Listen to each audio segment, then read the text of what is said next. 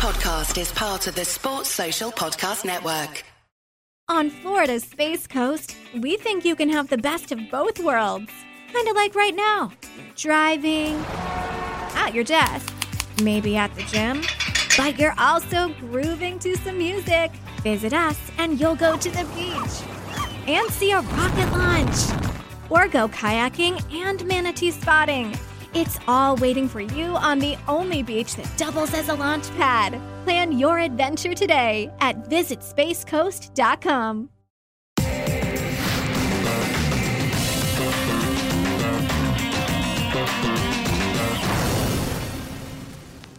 All right, people, welcome back to the Cricket Unfiltered podcast. I'm Andrew Menczel. Friends and enemies call me Menas. Uh, I'm joined by my co host, Paul Dennett. Paul, how are you?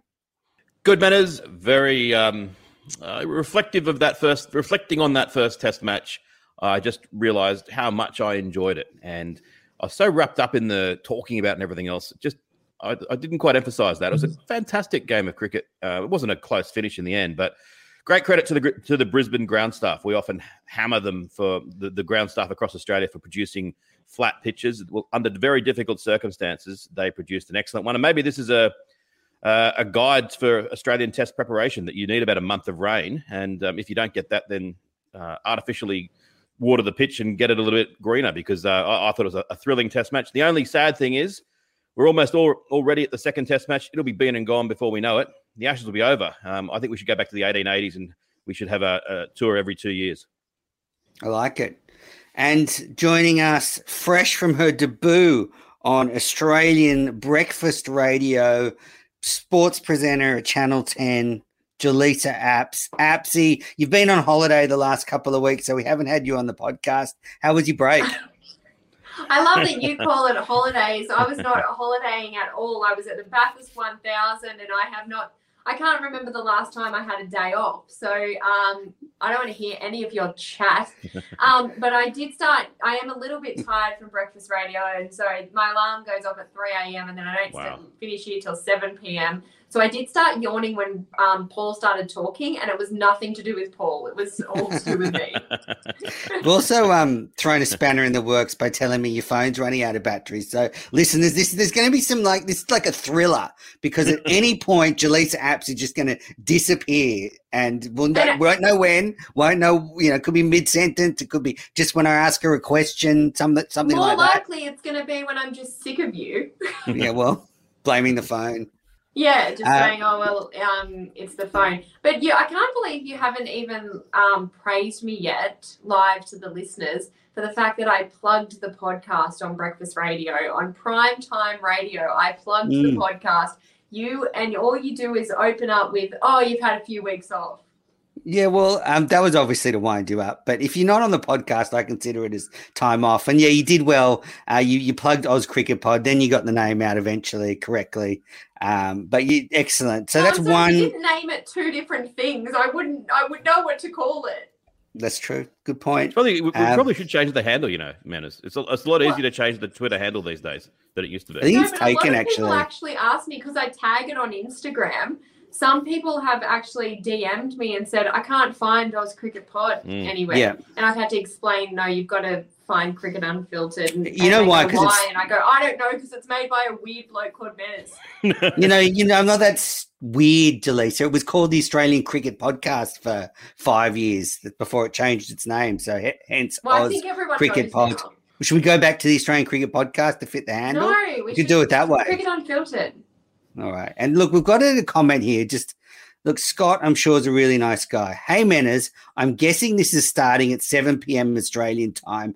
I'm in the US and it says starting at 7 p.m. So I think you need to enable time zone adjustment or some shit. Scott, how dumb do you think we are? It's 12 p.m. Australian time. YouTube, what it does is it adjusts to your time zone wherever you are. So it is actually 7 p.m. in the States. We're doing this for our very large and burgeoning US audience. We're going into US prime time.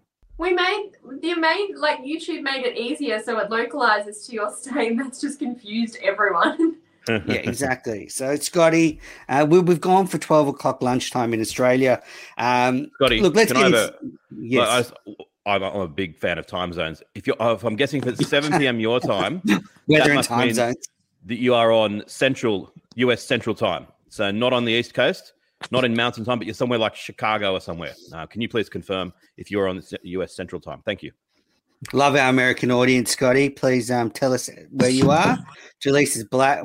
So this is a, like a mess. Um, alrighty, so actually- I, I was actually- I just I got actually- a message. If you must know, I just got a message from a person I was supposed to interview at 1.30, but I thought, oh no, I can't go to that because um, I can't, don't know if I'll be finished with the podcast. And obviously, the podcast comes before everything else because I'm scared of manners. So I'm sending my colleague, and so I had to text the person and say, I'm sorry, my colleague is going because the podcast rules my life, and Supercoach rules my life.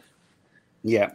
Um, so yeah, well, good, good, Jelisa, good commitment. Um, you did great, by the way, this morning on Breakfast Radio. Go, uh, sorry, I, I was, I was a bit, I was saying you, the holiday stuff was a joke. I know you've been working hard, but you were great this morning. Like I've listened to Vossy. You and Jimmy are much better than him. Like you should Oh. be doing the main breakfast, and he should be doing summer breakfast. You are funny, uh, sense of humor. Actually, Jimmy was good. Like uh, he can be a bit dry sometimes, but he was bouncing off you nicely. So, mate, A plus to you and Jimmy Smith. I reckon, um, you know, it's a good combo. Well done. Oh, thanks, Manners. That's so nice of you. Actually, both of you have been so very supportive into my lead up to this because I obviously have not really done. I've done a little bit of radio here and there on guest appearances, but um, I haven't done it before. And both of you sent such lovely messages um, to me. I do think Vossy is absolute king, and I don't think we'd be replacing Vossy anytime soon. But that's really nice of you. Thank you. Yeah.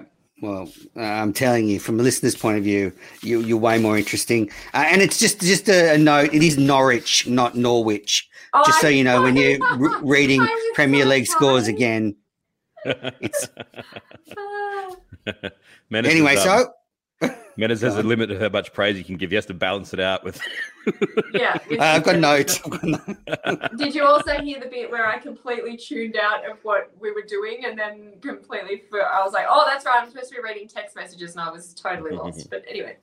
no, I didn't hear that bit. Unfortunately, I Last just listened to the one should take podcast bits. hours. I just listened to the podcast bits.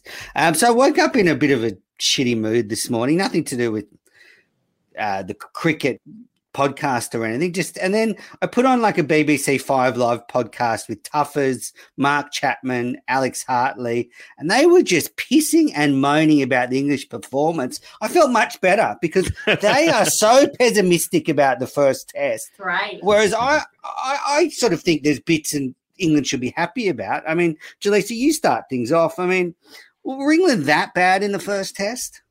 Uh, they look no because I'm heading into on Saturday, you thought okay, they can actually. Um, there's a bit of a fight back mounting here, and they can maybe put up a little bit. I, I, I still didn't think they were going to win, but I thought maybe they could put up a bit of a fight back, so it wasn't as embarrassing. Um, I think the they made just such a big mistake having both Broad and Anderson um, out that I don't think. Um, well, they won't make that mistake again. They'll play them in um, Adelaide, and um, I think Adelaide will be a much tougher contest. Um, but I would be pretty pessimistic. I guess looking at the score, yeah, but there were things that were good about the game too. It wasn't a complete collapse. If I was the England coach or, or an England fan, I, I'd be saying that had they won the toss and bowled, had, had they picked Broad, and had they not bowled, you know, a multitude of no balls, then they might have actually won the Test match. Um, you know, I, I think that looking at them before the series, player for player, I thought in Australian conditions, especially, Australia are a better side. They're not a chasm. There's not a chasm separating them, but it's enough that all things being equal, Australia probably should win. But if England get conditions in their favour or happen to have a really good game, they could certainly win. I think this was their opportunity. That I think that we should be now looking back and saying, "Oh, it's not all doom and gloom for Australia." Even though we lost, we had demonstrably the worst conditions, and we ran them close. You know, maybe um, it was a, a, a close finish, and England just won, and we could be saying, "Well, that's what you get when you get the better of the conditions." So, massive opportunity for uh, squandered for England, but I think they can say they won't make the, those same mistakes again in Adelaide. As you said, Jelisa, they'll they'll pick a better side. the no ball issue will, will, will disappear because the technology will be back. And who knows in terms of who gets the better of the the conditions? That's the the, the great unknown. But so th- they're definitely a chance. Australia deserve to start favourites, but you know, uh, England an England victory wouldn't surprise me. I was really that- disappointed to hear Pat Cummins say that he would have bat um, Mm. if he'd won the toss. That was, I was like, oh gosh, this could have been Tuffers is convinced that's a mind game. Tuffers is Sorry? convinced that's my Tuffers is convinced that's mind games. Really? he- he- yeah. Um, I'm not so sure. I think they would have batted. Um, a- a- but also the fact that England have not gone into a test match without Broader Anderson for something like 10 years. It just seems very strange that the, the first test of a massive series, you're not going to pick one of those. It, it seems like they kind of panicked. I find it funny that convinced Tuffers thinks Broad that- must have had to have a injury because No. um, I, I, I just thought he must have had an injury that they're covering up. But then when I read his article on the weekend, the column that he did for the Mail, where he basically said I could have had a positive impact at the Gabba, which is a really lovely way of saying I could have done better than the blokes we had there. Um, he's not injured. He wanted to be there. They did the same with him. Um, was it not, not this last? The years are f- fading into each other, but the um, the last time they left him out of a test match, he then came back and had the best four or five test matches of his career. I find it funny that Tuffers thinks that of Australia. Australia famously kind of re- refuses to ever have any strategy. Our attitude is always, well, we're better at cricket. We're just going to play our game and beat you. The notion that Langer and Cummins have gone aside and said, listen, if we do lose the toss and if England do bat, although we were going to bowl, let's say that we would have batted purely for strategic reasons. It's like it would be like if they said we all had a game of chess before the match. They didn't do that. Yeah. Uh, but even even more than that, I think if if Cummins has said that, it's not to, for any sort of sly tactic. It's just because he's a nice guy and feels sorry for Root, and he's like giving him a pat on the back. Oh, don't worry, mate. I would So have batted. So No, I. I agree with Jelisa. I think it was um, it was probably a mistake that Cummins would have also made that same mistake. That uh, you know, it, it is a hot a lot of pressure to win the toss and bowl because you get criticised ten times as much, as much if things don't work out. But I think it was um, it was a bowling day. All right, let's look at the Australian performance. Jelisa, what did you not like from the Aussies up at the Gabba? Um, well, obviously Marcus Harris was uh, he struggled a bit, and I I um, didn't think that he probably should have been the opener. I still would have liked Usman Khawaja um, to partner David Warner, but then as Paul pointed out on a few podcasts ago when he did the stats, it was actually fell in Marcus Harris's uh, fav- favor. So um, they stats wise went with the right choice. I still would rather see um, Usman Khawaja. Uh, there wasn't a lot not to like. I I actually didn't think. Uh, the, probably the only thing I really didn't like was the Cummins um, that we just talked about when he said that he would have um, uh, bat as well. I was like, oh, that was a bit weird. Um, but anyway, uh, the rest of it, I thought it was a great test match for everybody. I was really happy to see Travis Head do really well, and I think someone who probably hasn't got as much praise as he should have was David Warner um, because I think it like it's a lot easier to come out and bat as Travis Head when Warner has kind of set up that platform. Um, but Warner doesn't seem to get the praise ever in Australia he probably deserves. I think he's- Marnus is. I think Marnus is the one. I think Marnus hasn't got the praise. I thought that was a pretty much a Yeah, that's chanceless innings at number three. Came out early, looked the sort of number three Australian cricket's yearning for that can come out in a, a tough situation and assess the conditions and guts it out. Um, so yeah, I really enjoyed Marnus's innings. Yeah, yeah. One of the that's things- probably a very fair point.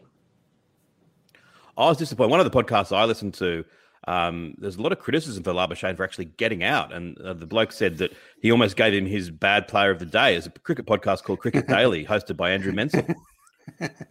Absolutely, I it was a shocking shot. If if Australia had lost that Test match, you could look at that Labuschagne shot as being, um, you know, a turning point. He just got out to a, a straight ball, just backing away and hitting it to point. Yeah, so I know you probably haven't listened, Jelisa, but on our cricket dailies during the Ashes, Paul's got his stat of the day, and I've got my good day, bad day player. So I which heard player? a couple of the I heard a couple of the good day, bad days. I heard you gave a bad day to Warney. You gave a Yep. good day to someone super random. Okay, well, which is not obviously made an impact. Obviously made an impact. Yeah, obviously. but He the good almost days only. bad an ex- day to Labuschagne after day two. I think I did, which but the is- good days only so I can do the bad day. That's that's the only reason I did a good day to balance it out. you know, yeah, because you said on that that you'd have bad day, bad day if you could. Yeah, you could. exactly. You, you actually can, Manners. You can do what you want. It's your it's your show. yeah, Uh, bad day, bad day, and bad day if you want. Yeah. Um, other things that jumped out to me from the first test with Australia, thought Cameron Green's bowling was exceptional, but that Yes. shot in the first innings was really bad. Like what, leaving us basically letting the ball cannon into his stump. So um, it can happen early in a an good thing, innings. I think that's a good thing, though. I think in general, players don't leave the ball enough. They play at balls that they shouldn't. And look at Root's dismissal in the second innings where he played at one he really shouldn't have. If you leave the ball as often as you should, it probably means that every now and again you do leave one that bowls you. And that's probably um, maybe it's a it was a bad shot, but a good sign. Yeah, when I interviewed Cameron Green uh, in the off season, I asked him what it was like facing Hazlewood and Cummins in a Shield match, and he said he was a, a bit daunted, like a bit. It was like a bit of a, a weird moment where you all of a sudden realize you, you're facing one of the best bowlers in the world. And I wonder if when he walked out to bat, just being on the biggest stage, I mean, there's nothing bigger than the Ashes, whether he was just kind of caught in the headlights for a second and look, that wicket of root will uh, help dispel any of those feelings. But yeah, something to watch out for, that's for sure. Yeah, he's How- very what- exciting. I mean, he's um, Mm. the, the the notion that we could actually rely on him as that there could be times when they are genuinely not sure who to give the second new ball to because Green is a, is a viable option. That's tremendous. I I read Pete Lalor's article today saying that he could be the all rounder that England seem to have produced with both them Flintoff and Stokes that Australia hasn't produced for a generation. So yeah, it's really exciting what he might do. Now to the bad from the Gabba and mainly the tech. So Cricket Australia took a big risk by sticking with their schedule and playing the first test at the Gabba. And um, interesting point by Adam Collins was made when speaking to you, Jelisa, on the radio yesterday that they could have changed the schedule and brought all the teams into, say, Sydney, avoided quarantine and had full broadcast crews. Instead, they took a risk and we had the Ashes go down for half an hour. I mean, the, no TV and very few radio broadcasts from the Gabba. Th- that is a, I'm going to say disgrace, but it's a shocker. It's, you know, imagine that had been the whole day. Imagine they couldn't get it fixed. Uh, just, eh, yeah, very, very um, concerning. it really shows up uh, when you've got people at the ground or people calling games off the what they call a tube, which is just a screen, um, like everyone else is seeing. And media companies. Thanks for telling us what a TV is. Oh, okay. No, you're welcome. Oh, you're just so young, Manners. I just, you know, you just look so. You look so youthful that I don't. I forget how old you are sometimes. So Yeah. I just got to you. Um, I remember when we got color. so but it, but it does really show up. Media companies move more and more towards it happens in the nrl a lot with the raiders games uh, calling it off a screen. Um, and it's do happening more and more in a lot of sports for obvious reasons. It cuts down broadcast costs and means you don't have to fly really expensive talent everywhere um, and talent who sometimes don't want to go places. But it is really shows up when you have these technical issues because the first thing i did was turn on SEN with our with Healy and um, the good our good friend Bharat, um, who were calling the game and listen to them and listen to it on the radio. Um, whereas pretty much radio was the only medium where they were there and they could keep calling it. Uh, for TV, for obvious reasons, is a problem because you didn't have the pictures. It doesn't really make sense listening to someone call it over no pictures.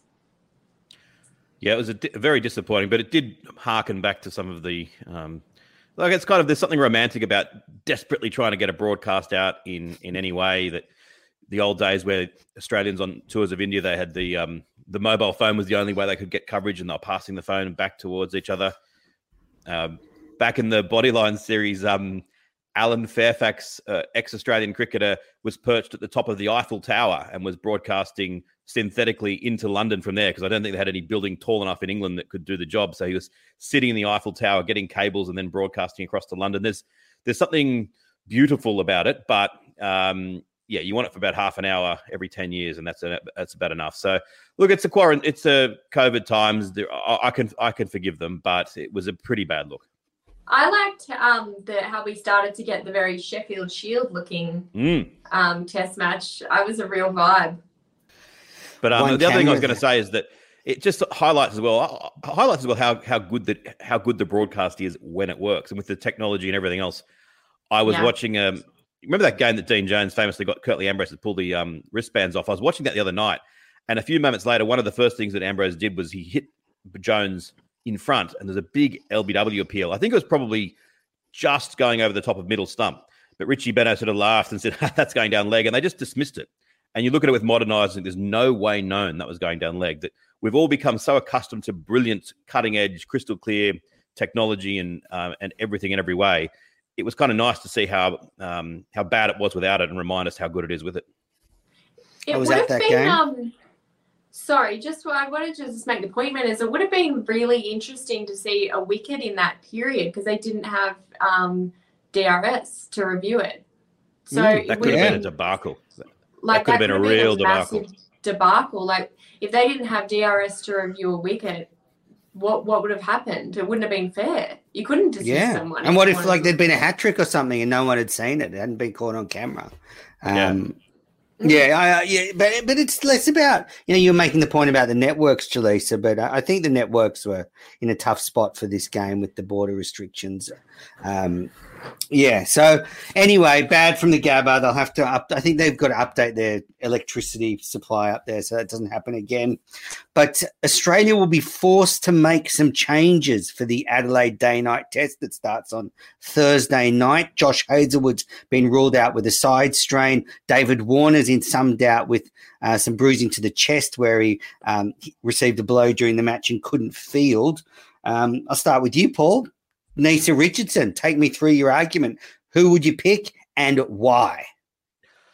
I think it's a moot point because I think it's just Richardson's a certainty, uh, and I'm happy with that. I think ultimately I would pick Richardson, and I, I looked into the stats just kind of expecting them to confirm that Richardson was a no-brainer. But Neser, because his his record's pretty impressive, and his career is uh, very interesting. You put in the notes um, his overall record, which is excellent. Um, he's got an overall average of 24.47 in first class cricket. But when you compare that to Richardson's 21.11, that's, you know, Richardson's uh, s- substantially better. But Neser's career is kind of in two halves. At the end of the 2016 17 season, he was a 27 year old. He'd taken 53 wickets at an average of 35.8 and a strike rate of 66. So very modest returns for his first um, years. And you'd think, oh, well, at that age, that's that's kind of it. But since then, he's taken 183 wickets at an average of 21.2 and a strike rate of 48. Furthermore, he's got a batting average of 25 in first class cricket. So, um, pretty impressive figures. Jhye Richardson's career, a, a shorter career, um, he's a, he's only 25, whereas Neser's 31. Richardson, as I said, has taken his wickets at 21.1 and a strike rate of 48. So Neser in recent years has kind of almost replicated what um, Richardson has done. So I think it, it is right that they pick Richardson, and I think they will pick Richardson. But I think that it underlines as well that it would be very sad if Neser doesn't get an opportunity at some stage, and maybe that opportunity will come later in this series, or m- might not even come until the 2023 Ashes tour. But at some stage, I- I'd love to see him play for Australia.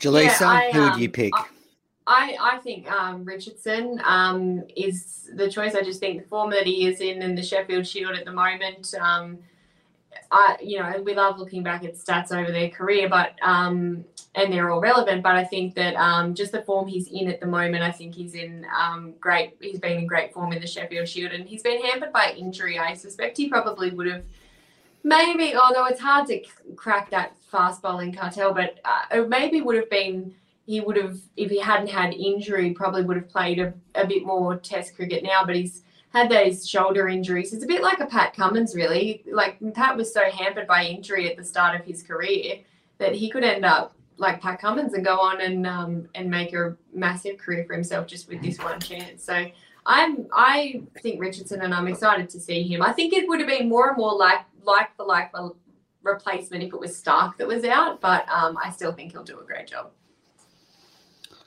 Yeah, I've been wrestling with this one um, all night, and maybe that's why I woke up in a bad mood because it's such a tough choice. Um, uh, I, look, I, I, I probably feel like if you're going to have Neser as your 12th man for 20 test matches, when someone's injured, you should play him.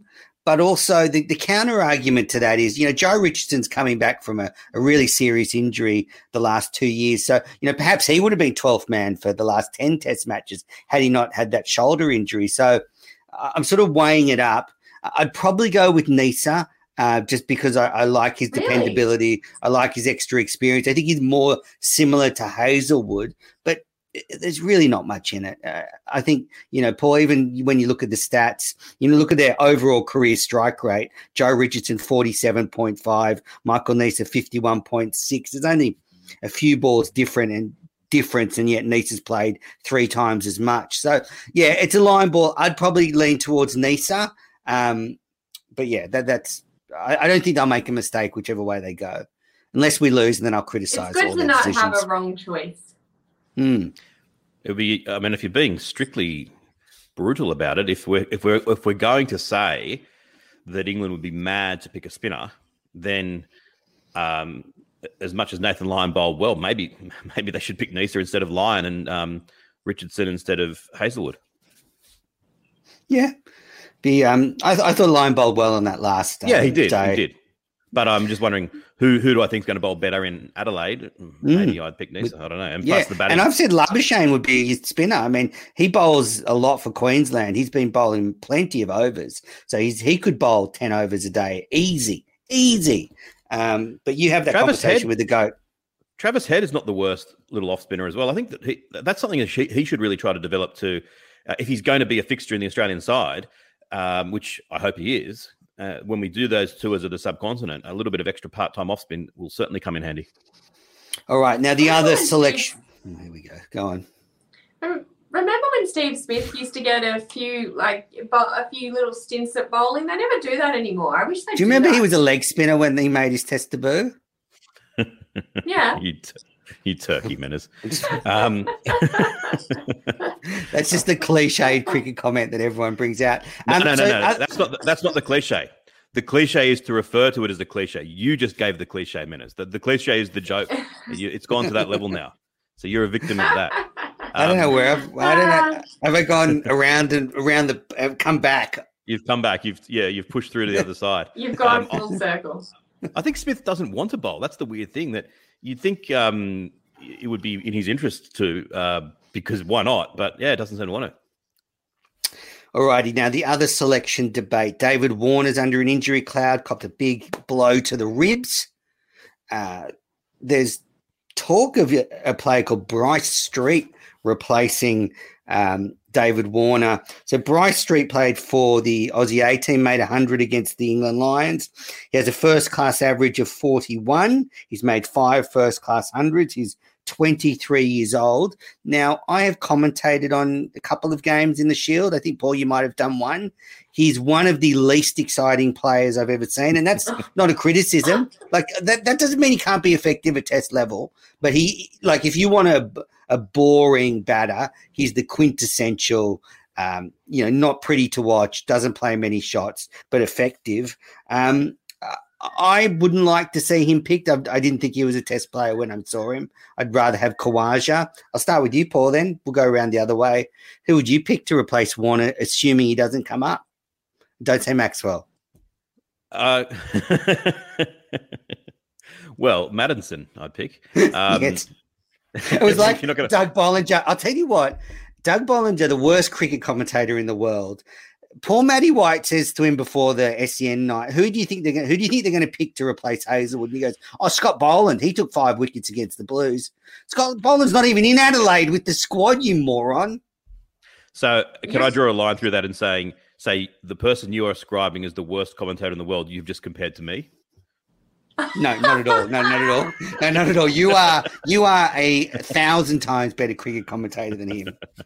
Anyway, Like, um, He said it seriously, without it like like oh they're going to bring Boland in from the fucking Shield side. as an aside, uh, Warner should have been wearing a chest pad. I think that the the old '80s days when they would wear the helmets without the grill because they were they found it a bit disconcerting. I think a lot of them find the chest pad a bit constricting, but gosh, I, I bet he wishes he was wearing one now so he didn't have those bruising. That I, you know, they should wear as much protective equipment as they can. I don't think I pick Street either, but I, I wouldn't rule him out as someone for the future. But at the moment, with an average of 41 and a strike rate of 33, now I'm not bothered by it from aesthetic reasons. I just think if he's only scoring 33 runs per 100 balls at the Shield level, he's not going to even get as fast as that at Test level. So if he's scoring at 30 runs per 100 balls, that means that a typical first session of, a, of day one, they bowl 25 overs, he faces half the balls. He's going to go into lunch 20, 25 not out. And I just don't think there's a great future in that at Test level. Um, averaging 41 at a young age is impressive. He's one to keep an eye on for the future, but I wouldn't pick him now. Um, you know, jokingly, Maddinson averages 40 with a strike rate into the 60s, and he's averaged well into the 50s since he's been down in Victoria since um, the start of 2018, midway through 2018 19. He's averaging about 54, 55. Why not pick him? Um, but given that that's not going to be who they choose, then I'd, I'd, be more than happy for them to pick Khawaja. I think it'd be a mistake to go with Street at this stage.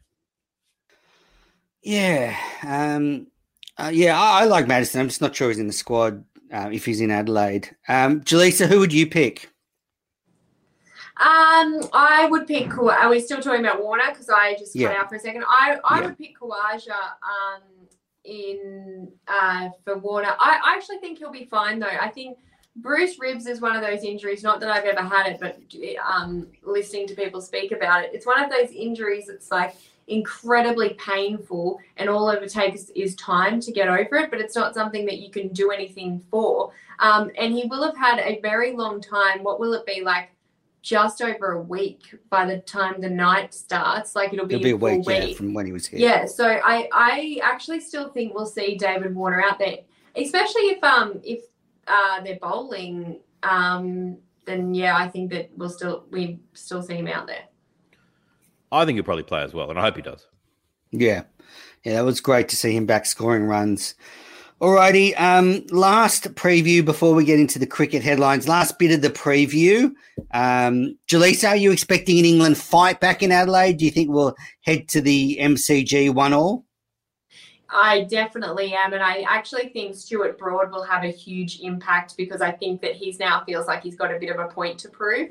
So uh, I think he'll have a massive impact for England, and um, I, I look forward to a good fight back. It would be great. Um, I know it's really hard to say when you're Australian, but it'd be great to see them win this Test match um, just to make it all a bit very interesting. It'd be cool. It'd be so cool, and I don't think it'll happen, but it'd be so cool to go to the fifth Test as a decider.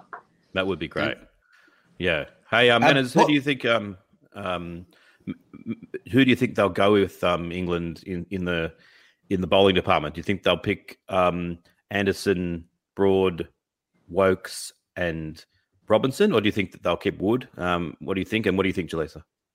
Um, I think they'll probably yeah go with that, and I definitely think they'll definitely bring both Anderson and Broad back. I think it actually would have made much, far more sense to leave one of them out of the Gabba and like sort of rotate them a little bit and have one always there. If you did feel like you had to rotate them, but not have both of them missing at once was crazy, and then have both of them back um, for Adelaide. So I think they'll they'll both be out. Yeah, Paul, you mentioned earlier in the podcast about Broad being left out. That was the first test of the 2020 season. I think he did an interview on Sky Sports where he uh, com- complained bitterly and then he had a great rest of the summer. So it could happen again here that he's stung into action. Yeah, I think they'll bring both Anderson and Broad back in, assuming their fitness. I think Woakes will miss out. Um, so I think they'll play Wood and Robinson, and Leach will obviously miss out as well. I uh, there, I heard um, one of the pundits, I think it was the guy from the BBC, Stephan Shemilt, saying that you know that Smith's been out to left arm spin a few times, and maybe the English just got caught up in their own tactics, thinking we'll play Leach just to try and get Smith out, forgetting that there's ten other players. Mm. It's like the um, the most insipid version of the bodyline tactics ever. um, yeah, Bradman will, will try to knock his head off with Smith, we're going to play a sort of a left arm orthodox. He has a few times. He's tried to. I remember him trying to cut Herath and um, the ball hurrying on, but I, I, don't think that's what the. I would be surprised if that was their reasoning, and I'd be amazed if that was their reasoning. It'd be interesting with Woakes because I, I think you're probably right, and they probably will leave him out, and it'll be hard to drop Wood. But maybe Woakes under the under the lights at Adelaide, that's the place where he might be the most dangerous, and save Wood for. I think that's what I'd probably. I'd probably save Wood for Melbourne. Mm. Yeah, so look, I, am hoping for an English fight back a bit like Jelisa, but I think if you remember the last Ashes, you know, in there were times in Adelaide where it looked like England could get back in the series, and then they lost, and that was kind of they're two 0 down, and it's you know Pommy bingo again. So I just hope that doesn't happen. Yeah, the series deserves more. That it's it's such anticipation, and it's the, the every session is so captivating. If it was to be two 0 going to Boxing Day, and, and realistically the Ashes are all but over, that would that would be disappointing. I think the Ashes deserves more than that. As Jelisa said, as much as I think that they shouldn't have played the f- fifth test in Hobart, I'm kind of coming around to the idea. And um, if the world was uh, conducive, I wouldn't mind going down there for it. It would be um, it'd be pretty fun, I reckon. Alrighty. Well, for those leaving comments, we will get to them at the end of the broadcast, as we do for all our live things. Um, so that's our preview of the second test. let's get into the cricket headlines brought to you by Piccolo Podcasts. So, talking of the fifth test, the first headline is that Cricket Australia, for some unknown reason, have decided to play the fifth test in Hobart when plenty of bigger, more prestigious venues were available. We will have the deciding Ashes played in front of a few thousand people under lights in Hobart. Um, Jelisa, you happy with the decision? As you can tell, I'm not. Uh, well, I want the Tasmanian government to be uh, negotiating my next contract because I think they're the ones that have done the heavy lifting on and the hustling on this. So, um, and they've been talking about it from the the the absolute start. Um, getting it down there, they really went hard on it. Seems like they went hard on it more than any other state. Um, perhaps Queensland did a little bit, but I don't know. New South Wales didn't seem that interested. Um, so you made a good point on the radio this morning that Perth are due to have an ODI at the end of January. See, I do listen. Yeah. So why couldn't they have given Hobart that ODI as compensation for the test match against Afghanistan and moved the Ashes test to a venue where it was significantly more prestigious for such an occasion? No, I had, I don't. I don't have a huge problem with it um, being in Hobart. I have a little bit of a problem with uh, Cricket Tasmania at the moment, just the way that they've come out on the um, uh, things that they've said about the Tim Paine situation, and I think they, I thought they'd shot themselves in the foot um, with things that they said about Cricket Australia.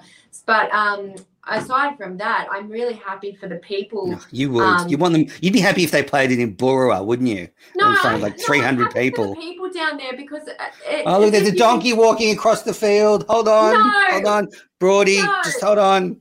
I Cows are crossing. Test match in Boorowa, and when I run the state, that's where it'll be. but for now, I'm happy for it to be in Hobart because I, it's it is hard to like it's impossible for them to get much sport uh, to much live sport. I'm sorry, we are not attending. We have so much sport at the moment to attend in particularly Sydney and Melbourne, and they're not getting the crowds at any of them. So I'm happy for them to get a packed house out down there. And you know what? 15,000 people can sound like 40,000 people or 60,000 people or however many thousand people.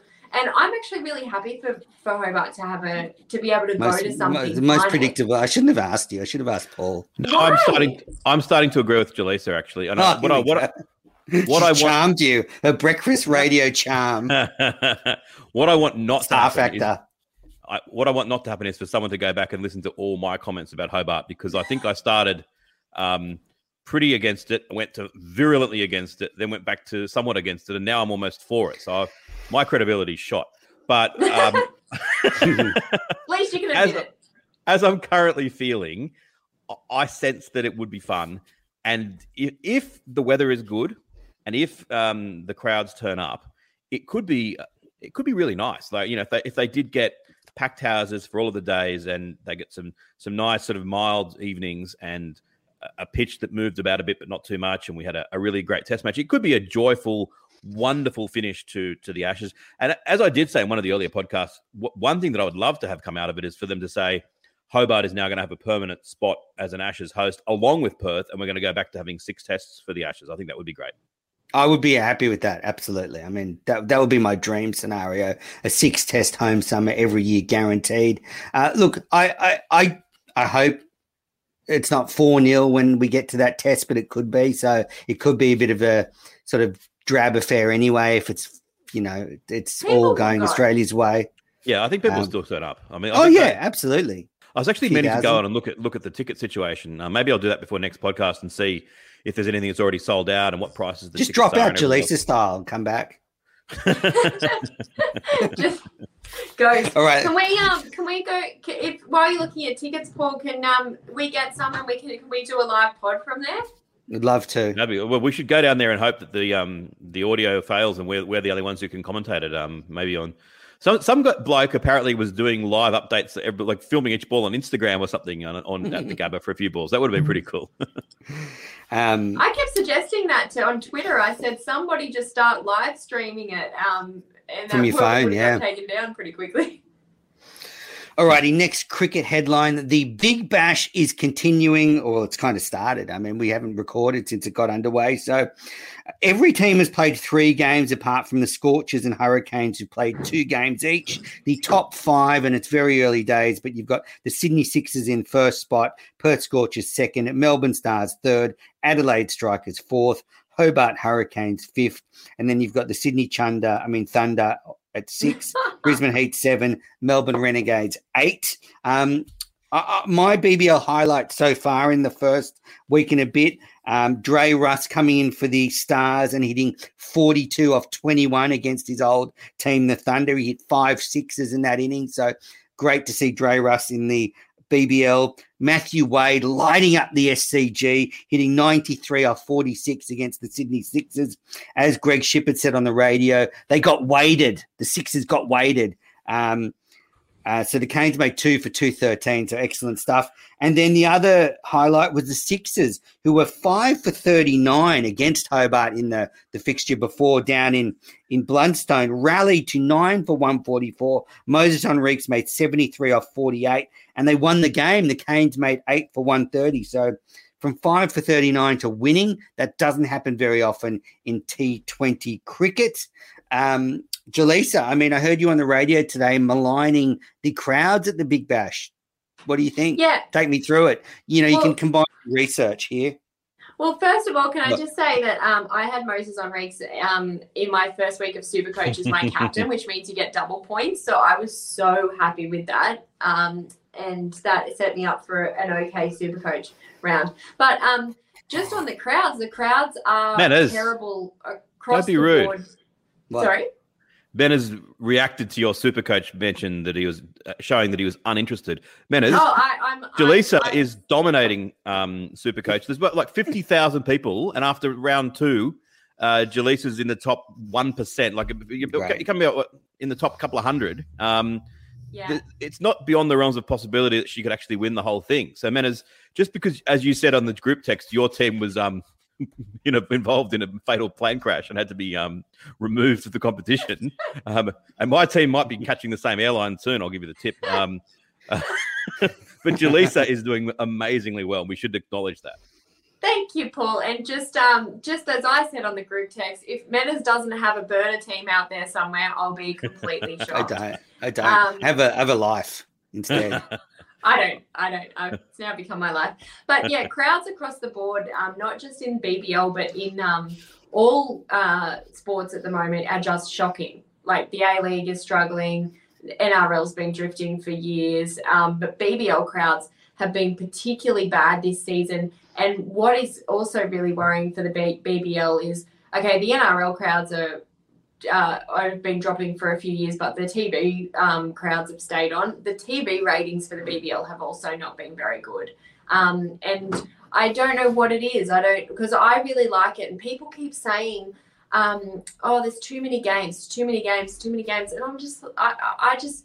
I don't understand that. Like, what else are you watching at the moment? What's everybody watching if they're not watching BBL? Can somebody please tell us? Because I am putting on every- every single night, even if I'm you know, half only half interested in a particular game, I, it's still a little bit of entertainment that's in the background. So I, I'm just really confused as to why. But I think also there's been some really poor fixture decisions. First of all, to have the first game on a Sunday night in the middle of uh, when it's not school holidays or anything, to open the season with a Sunday night game was completely ridiculous because uh, Sunday, uh, the first um, I mean, the Big Bash is where people, families go. Family, it's all family orientated. That's how you get, you know, kids want to go, and then you get parents and blah blah blah. So people aren't going to take their kids on a Sunday night when it's not school holidays.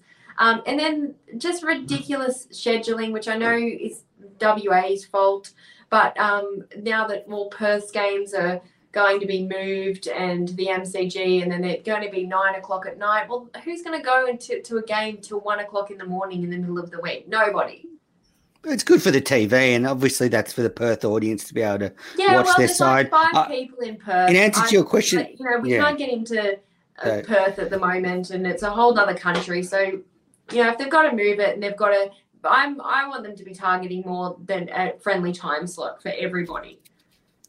Yeah, right. I don't have a problem with that late start. Um, I, to answer your question, I, I watched The Last Duel last night, a movie with um, Matt Damon and Ben Affleck. Yeah, anyway, you just asked what people are watching You didn't the watch baby. the Big Bash? Uh, I stopped it early because it was a bit of a fizzer. Yep. Oh, I, I stopped at about 10 overs into the heat chase and watch the movie. So maybe there is Big Bash fatigue if I'm doing that.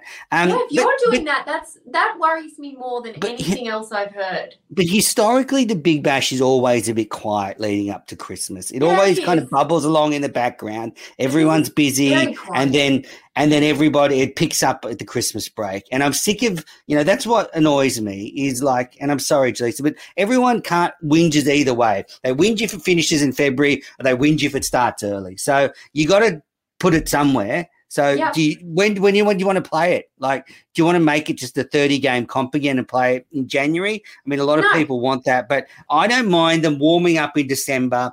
You know, ratings aren't that bad. The Ashes got over a million up a lot from the Indian series. So people are watching cricket, and then when Christmas comes, everybody can tune in. Um, I I just think that's the only way they can do it. Better than it finishing in mid February when the schools go back and everyone hates that even more.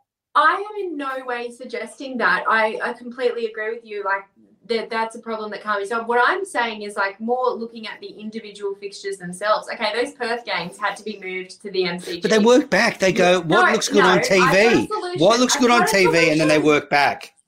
Sorry.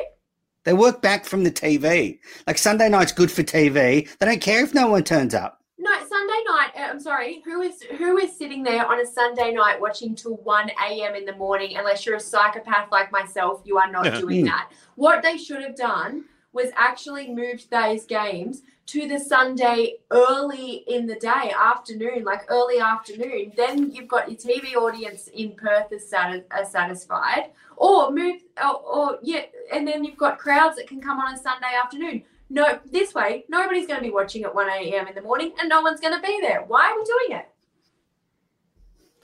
Paul, I think that um, it's it's a tough situation though for the Big Bash because with with COVID around, I I, I think so many people have kind of got out of the habit of uh, going to games.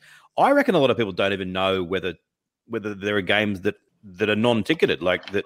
Some people might think, Agree. oh, you, you know. So I, plus, often when the um, the international summer is good, I think it gives a um, a kick along to the Big Bash. I think at the moment when it's kind of directly almost in competition. For me, I've watched a lot of the Big Bash this season, although don't ask me what's happened. Like it's gone in one ear and out the other. But sometimes after seven hours of the test match, which seems like it matters, when it's suddenly the Big Bash and there are precious few big names involved because of the Australian players missing, several of the overseas players not being able to come, the Australia A players being missing.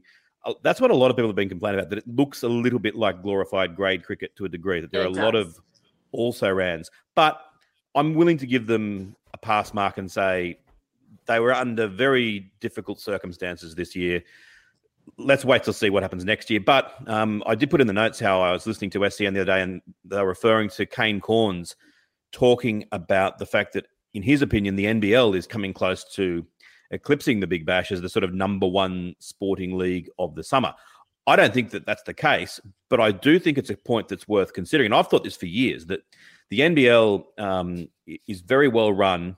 Basketball is a massive sport globally, and it's something that cricket really needs to to, to look out for. And that they've got to make sure that you know we don't want these games where there are not the, the stars playing too often. As I said, I'm willing to give them a pass mark, uh, like a um, an exception this season. But going forward, they need to find a way to have as many of the Australian stars involved as possible. When the tournament began a decade ago, that wasn't a priority. I think that's changed and it's now a necessity. Yeah, it's like um, the Sydney Kings want to be the first sports team to play on Christmas Day.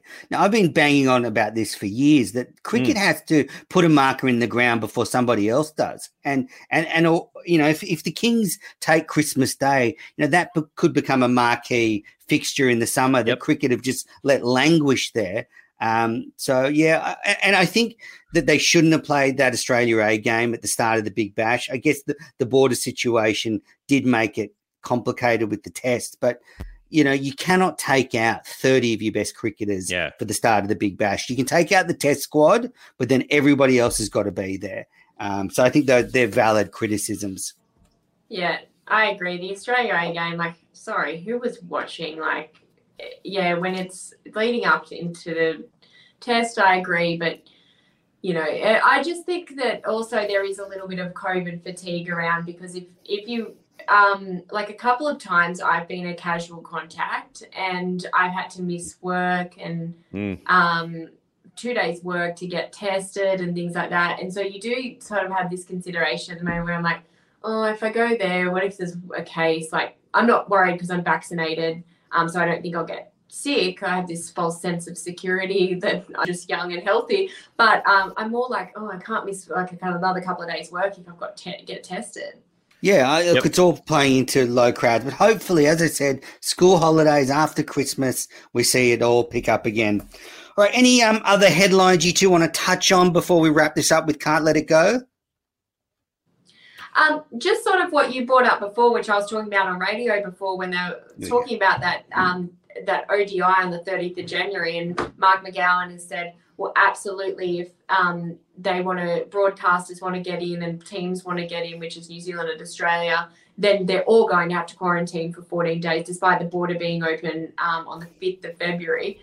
Um, which I, in one way, I'm glad that he's not being lenient towards um, sporting teams and not people whose families are dying. So I'm glad there's no double standard there.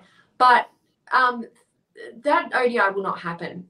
No, and and also McGowan coming out with that has killed the big bash for the Scorchers. So I think they've got one more game at home, which is a quirk of fate that they can get a team in who hasn't been to New South Wales or Victoria. But the Scorchers are going to spend the rest of the big bash on the road, like the Sixers did last year. Yeah.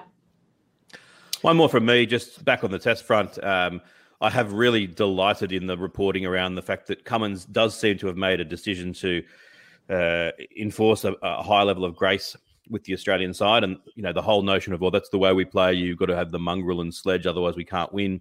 Um, that insane notion is hopefully going to be put to bed, and I would absolutely love it if over the next few years the Australian team plays the way I've always wanted them to, and that is keep every bit of their 100% commitment to uh, every minuscule amount of, you know, diving for balls when there's no point in set when there's when they're when they're going to run for anyway. I love that attitude, but cut out the nonsensical yeah. sledging.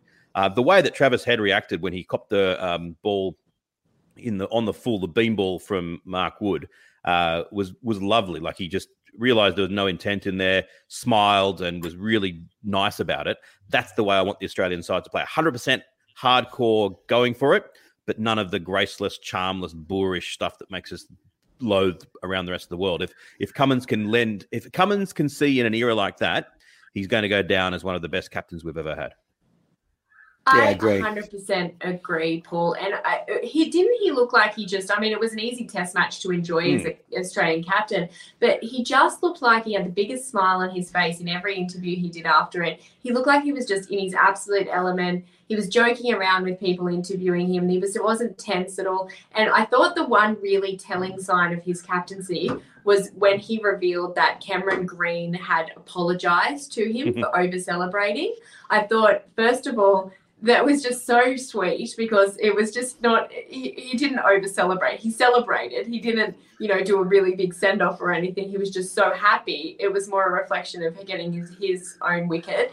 Um, and I, but I thought the fact that he felt like he should go and apologize to Cummins shows that Cummins has set a really Mm. high standard of how they should play. And Cummins found it obviously very endearing. Absolutely. Well, that is the cricket headlines. For those listening, um, you can watch our Cricket Daily episodes or most of our Cricket Unfiltered, barring technical issues, on our YouTube page. You can also find us on Twitter and Instagram, Oz Cricket Pod. That's AUS Cricket Pod, because the podcast was originally called the Australian Cricket Podcast. We're also on Facebook as the Australian Cricket Podcast and on TikTok as Cricket Unfiltered. Um, so easy for you to decipher all those So really- um, messages. so it's really straightforward Absolutely. But if if you go onto something called Google and put in Cricket Unfiltered podcast, you will find everything. All right, let's get into Can't Let It Go. That little bit of cricket news you just can't let go through to the keeper. Paul, do you want to open up with this one? Yeah, sure. I just found it um, amusing. It was reported in the Sydney Morning Herald that uh, Joe Root was defending his decision to bat first and kind of implied that he would continue to make brave decisions throughout the series. And I thought, wait a minute, batting first was was not the brave decision. The brave decision would have been to bowl first and immediately invite the criticisms and ridicule and comparisons of what Nasser Hussain did in 2002. You know, bowl first and Australia's two for 350 at the end of the day, and you are going to be pilloried like Hussain was. That would have been the brave decision, and it would have been the right decision. So it's annoying to me that he a he made the wrong decision, b that he's doubling down on saying it was the right thing, and c that he is saying it was actually the brave decision. Um, that is uh, that is nonsensical. And as much as I think that Joe Root, best Test batter in the world, lovely guy, beloved by his team, as I said on Cricket Daily the other day, um, he's he's too defensive as a captain. Um, he reminds me a bit of Alastair Cook. They need someone a bit with a bit more um, aggression to, to lead the side, or Joe Root's got to get that because um, he's, he's made a succession of poor decisions. That, you know, in the summer, not chasing down a target set um, in the sorry in the English summer as well. So yeah, um, disappointing, and um, hopefully he, he gains a bit more um, courage to make tough decisions going forward, and, and doesn't claim that he's making them already. Yeah, Chappell's not a fan, that's for sure either. Um, Jelisa, what's your Can't Let It Go? Uh, well, my can't let it go was going to be Mark McGowan um, and the Right. whole uh, ODI thing. I like it. so we've already sort of covered off that because you mentioned it earlier. But um, No, no, I asked Also, you. I I asked you. I asked you for a headline, and then you brought it up. But go on. you had already brought it up. No, go on. It's all right. Go on. We, I will, I will fight you. Um, so, but I, all I was, so my second one is all I'm going to say is um, thoughts and prayers to all of the um, grade cricketers and par cricketers and everyone who uh, plays cricket for fun at the moment because you've had a terrible start to the season, barely being able to play because it keeps raining on the weekend or it's raining leading up to the weekend. And how do I know this? Because my partner Nick plays cricket and he will not stop whinging about how Who does he has play for? play. What club does he Uh, he plays for? for Lane Cove, but like just for fun. He's like, Yeah. you know, just he's not Mm. very good. I shouldn't say that, but he would admit himself. He's, you know, he's just doing it for fun. But uh, and on Saturday it was really funny because they. No, Sunday. They called the game off on Friday, and the weekend was actually really good and really sunny. And he was like moping around, and he goes, "Well, there's kids outside playing cricket, so why can't I play cricket?" I was like, "Well, the Yeah, I was- probably wet. I don't know." So thoughts and prayers to everyone who's having to listen to that at the moment. Yep, I've been commentating on New South Wales Premier Cricket on a Sunday, so it's still going on. I was out at Penrith on Sunday. well, don't tell Nick that because he's very angry at anyone It was else. that's beautiful weather. Play cricket. and it was just across the road from the new American burger chain, Five Guys, literally across the road. So I got to go and have um, Five Guys for American burger fans. For Scott Yum. dialing in from the US, there you go. Um, I had mine with mustard, barbecue sauce, and grilled onions. Because at Five Guys, it's you, it's literally just hamburger, cheeseburger, bacon, whatever, and then you add any toppings you want. Um, it's not like a yeah. Anyway, um, my can't my That can't let it go is not my awesome not my awesome burger that I had, but two things. Firstly, how much joy I derive from deleting my super coach team. And look for those that do, for those that do play you super coach. it. I've looked you no, up. trust me, you are trust me, trust me, it's gone, and the I can't even log in. league. Well, uh, that's a technical error because there'll be no more adjustments made. It's gone. Uh, and look, I, I'm, I don't want to begrudge people that enjoy it, but I, I should have stuck to my first instinct that, you know, there's about a million things I'd rather do than attend to my super coach team. So um, that was very therapeutic. And the other one was, and look, Jelisa, you're doing great. Really proud of you. Uh, you know, on radio, super coach, Oh, TV found it. yeah, it's amazing what this podcast has done for your career. And then, and then the final one was I went to the servo yesterday, and I saw they had cricket trading cards. Now I used to love cricket cards as a kid, so I bought a packet just for old time's sake, and I got Josh Inglis and Travis Head, two of my favorite players. So really thrilled with that. Um, I'm hoping you know to find some like eight year old boys to trade with. Um, trade card, you know. So, um, you know, I could get done. You, might- I might But get done on the Coach is a internet for just yeah, like yeah, like Dad, there's this 45 year old guy messaging me wants to swap trading cards, and I was like, have the police turn up at my door. Um, but anyway, I, I quite enjoyed the trading cards, so um, brought back some good memories. All righty, well that pretty was cool, my uh, Jelisa. So Menczel's team is still uh, present on your table. Is that right? Yeah, it's still in my league. I looked it up. Let's keep on s- taking screen caps of it as it drops lower and lower, but he doesn't adjust it. Um, and keep on shaming him. As- That'd be great. Let's quickly just part. There's some great comments here from the viewers. Uh, Rahul, would you look at that? It's my Spotify top podcast of 2021. You've got excellent taste, Rahul. Well, there's Yay. some bad noise coming, so we might have to end this pretty soon. Yeah, we'll just end this. There's some some ruffling going on. Um, so the connection's getting unstable. Thanks to everyone that have watched live. Bye, everyone. Bye. On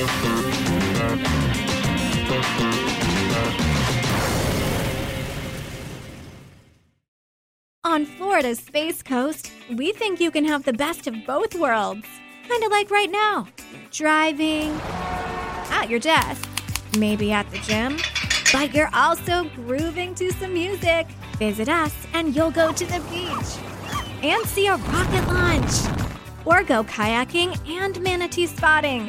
It's all waiting for you on the only beach that doubles as a launch pad. Plan your adventure today at visitspacecoast.com. Sports Social Podcast Network.